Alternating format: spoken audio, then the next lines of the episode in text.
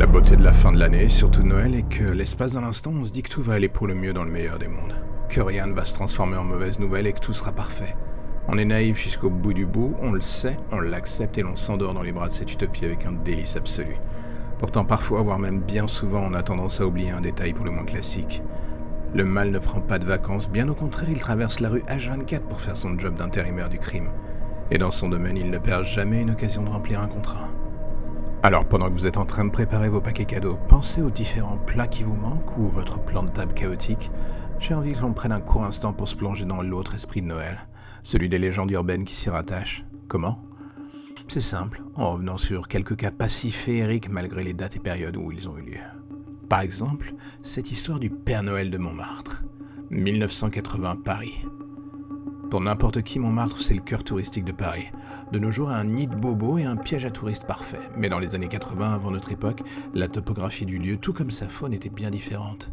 Un melting pot pour le moins hétéroclite, conférence, quartier, un charme sans pareil. Enfin du moins, sauf pendant ce mois de décembre mille neuf cent quatre-vingts où en l'espace de trois semaines, Montmartre perdit de sa splendeur pour devenir un lieu où l'esprit de Noël ne fut plus qu'un lointain souvenir. Aujourd'hui, des décennies plus tard, le nom du criminel est connu de certains, oublié du plus grand nombre, mais pourtant son ombre plane encore dans certaines zones de Montmartre. Yuri Ilyakinshankova était un ancien légionnaire, le genre de personne dont le passé reste encore en partie de nos jours un véritable mystère. Il apparaît à Paris au début des années quatre-vingts, vivotant d'un petit boulot à l'autre, ne faisant jamais parler de lui comme s'il n'avait qu'une envie en vrai. Qu'on ne le remarque pas, un talent si particulier que des années plus tard, quand la vérité éclata, beaucoup tombèrent des nues. Comment aurait-il pensé que l'homme sur le palier d'en face était un tueur d'enfants de la pire espèce ?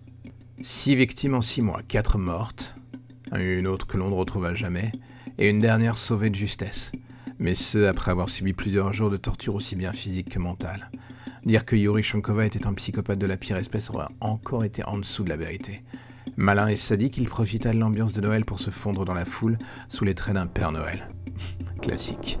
Un travail de distributeur de flyers pour les différents commerçants du quartier, une animation lui permettant d'étudier ses cibles, et accessoirement gagner la confiance des enfants sous ses traits de Père Noël bienveillant. Un mécanisme sans le moindre accroc, il n'eût fallu pas plus de quelques jours pour découvrir sa première victime. Antonin Lacroix, neuf ans. La mort du jeune garçon tué dans sa chambre alors que ses parents dormaient à quelques mètres terrifia le quartier de Montmartre. Comment est-ce que cela avait pu se dérouler sans que personne ne s'en rende compte ? Un témoignage d'une vieille femme ne fut à tort pas pris au sérieux. Elle jura avoir vu un homme déguisé en Père Noël escaladant la paroi de l'immeuble et rentrant dans la chambre de l'enfant, qui pourtant se trouvait au cinquième étage. Personne n'y accorda d'importance. Une erreur qui aurait peut-être pu, la semaine suivante, empêcher la mort de la jeune Stéphanie Dumont, douze ans, et de ses parents. Yuri Ilyakinshankova commit avec la famille Dumont sa première erreur, celle de sous-estimer la force d'une mère pour défendre son enfant. Il en résulta un déferlement de violence qui, aujourd'hui encore, quand on regarde les photos de la scène de crime, sont choquantes pour n'importe qui. Une famille entière massacrée à quelques semaines de Noël. Pourquoi ? Personne ne le sut jamais vraiment. La mère de Stéphanie avait visiblement interrompu Ilyakinshankova avant qu'il puisse faire quoi que ce soit. Il avait tué les deux femmes avant de s'attaquer au mari qui, sous somnifère ce soir-là, ne put se défendre et fut massacré dans son sommeil. La violence déployée par le tueur indiqua aux policiers que l'homme coupable de ces meurtres était tout sauf un débutant, le genre de ceux dont l'entraînement pour tuer indiquait au minimum un passif militaire en supplément d'évidents problèmes mentaux. Malheureusement pour eux, aussi bien au niveau de l'A D N que des fichiers de gestion criminelle, mille neuf cent quatre-vingts et deux mille dix-huit étaient et restent encore deux mondes à des années-lumière. Un détail qui la semaine suivante joua encore à la faveur de Yuri Ilyakinshankova. Sa troisième victime, la jeune Hélène Moreau, seize ans, fut la plus combative. Seule chez elle le soir du meurtre en attendant le retour de ses parents d'une soirée théâtre, elle blessa à trois reprises son agresseur, dont un coup de couteau au visage. La punition que Yuri Ilyakinshankova lui infligea pour cela retourna les tripes de plus d'un officier présent sur la scène. Pas de traces de viol, juste une animosité pour le moins incroyable. Ce qui n'était jusque-là qu'une légende urbaine dans le quartier, bien gardée par la police, était désormais un fait divers attirant les curieux de tout horizon. Blessé et conscient de la pression reposant désormais sur lui, Yuri Ilyakinshankova savait qu'il allait devoir se mettre au vert quelques jours.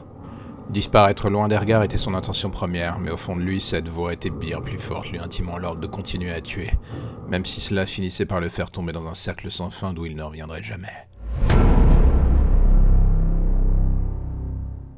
L'inévitable ne tarda pas à se produire. Face à l'ultra-violence du troisième meurtre et l'incapacité de la police à découvrir le meurtrier, les familles du quartier se mirent en tête d'accomplir eux-mêmes ce travail de justice. Les parents de la jeune Hélène Moreau menèrent la danse.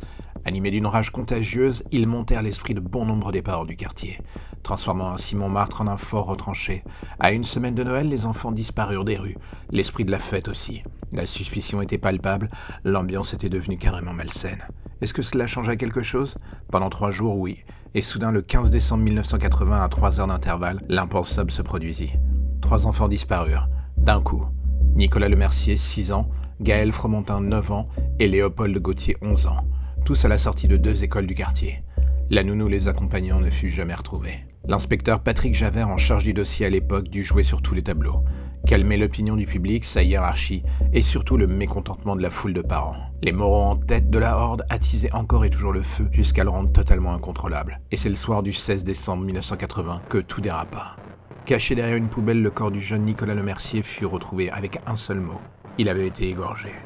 La lettre accompagnant son cadavre décrivait dans les moindres détails les tortures subites par l'enfant. Mais une fois de plus, Yuri Ilyakinshankova commit deux erreurs. Celle d'écrire à la main, et ce dans un français approximatif, et la seconde d'employer une lettre avec l'entête de son ancien employeur. Une apparente inattention, volontaire ou non d'ailleurs. Personne ne le sut jamais. Et c'est dans les deux jours qui suivirent que l'affaire se démêla, de la manière la plus sordide qui soit. La horde des parents furent les premiers à intercepter la lettre de Yuri Ilyakinshankova avant que Patrick Javert ne puisse mettre la main dessus. Un retard à l'allumage de la part du policier qui poussa chacune des deux parties à enquêter sur une piste en parallèle. Javert pensant être sur les traces du tueur et les parents sur celles d'un des deux enfants à sauver. Le destin voulut que ce soit l'inverse. Le dix-sept décembre mille neuf cent quatre-vingts, au soir, dans un immeuble à l'abandon, après avoir retracé la piste des habitudes de Ilyakinshankova, Javert découvrit la planque de ce dernier. Mais il n'y était plus. Gaël Fromentin non plus d'ailleurs. Et à en juger par l'énorme flaque de sang accompagnant les habits du jeune garçon, la mort de ce dernier devenait de plus en plus probable. Javert découvrit sur les lieux du crime un papier écrit en russe, une lettre de la famille de Yuri Ilyakinshankova, que ce dernier avait gardée jusqu'à aujourd'hui avec lui. Et c'est quand il la fit traduire qu'il comprit ce à qui il avait affaire. Un papier de la justice russe indiquant que le jeune Yuri Ilyakinshankova était inapte à approcher désormais les enfants d'une manière ou d'une autre, et ce à cause d'une tendance pour le moins dangereuse et d'un comportement sadique. Une suite d'éléments avait poussé sa propre famille à la renier, après qu'il ait fini par développer une autre personnalité en grandissant, et surtout tenté à deux reprises de tuer son jeune frère et sa sœur, tout cela alors qu'il n'avait que onze ans. Et aujourd'hui, alors qu'il approchait les quarante ans, les craintes de sa famille étaient devenues une terrible réalité. Gaël Fromentin étant présumé mort et Léopold Gauthier toujours porté disparu, difficile de trouver la moindre forme d'espoir dans ce tableau mortuaire. Et en toute sincérité, Javert n'en voyait plus la moindre, les parents des enfants du quartier non plus d'ailleurs. Et le dix-huit décembre au soir, alors que l'enquête de la police était au point mort, et les Moreau tout comme les Gauthier introuvables, Javert reçut un coup de téléphone. À l'autre bout du fil, un homme à la voix éraillée et parlant avec un fort accent russe. Il ne fallut pas plus de quelques secondes à Javert pour comprendre qui lui parlait. Mais ce qui l'inquiéta était que Ilyakinshankova avait l'air tout simplement terrorisée, comme si le monstre avait fini par trouver quelque chose de bien plus terrifiant que lui. Et en l'espace de quelques minutes, il avoua les meurtres, les noms et surtout où trouver le jeune Léopold Gauthier. Javert n'en revenait pas. Quand Ilyakinshankova en termina, il implora d'avoir pitié de son âme s'il en réchappait. Cela n'avait aucun sens. Comment un tel monstre pouvait d'un seul coup transpirer la peur à un tel point ? Javert l'implora de lui dire où il était. Le Russe ne lui répondit qu'une seule chose avant de raccrocher. Au Sacré-Cœur.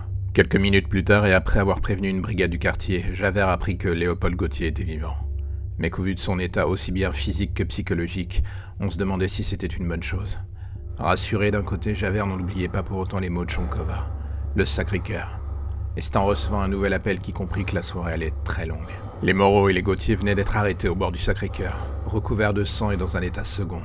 Impossible de leur sortir le moindre mot et avant même que la police puisse faire quoi que ce soit, d'autres parents du quartier eux-mêmes avocats avaient fini par verrouiller la situation. On ne retrouva jamais le corps de Yuri Ilyakinshankova, ni celui du jeune Gaël Fromentin d'ailleurs. L'affaire fut rapidement étouffée en haut lieu les parents Gauthier et Moreau bénéficiant d'une clémence impressionnante, voire même incompréhensible pour Javert. Ce dernier avait toujours su qu'ils avaient certainement massacré Ilyakinshankova avant de faire disparaître son corps.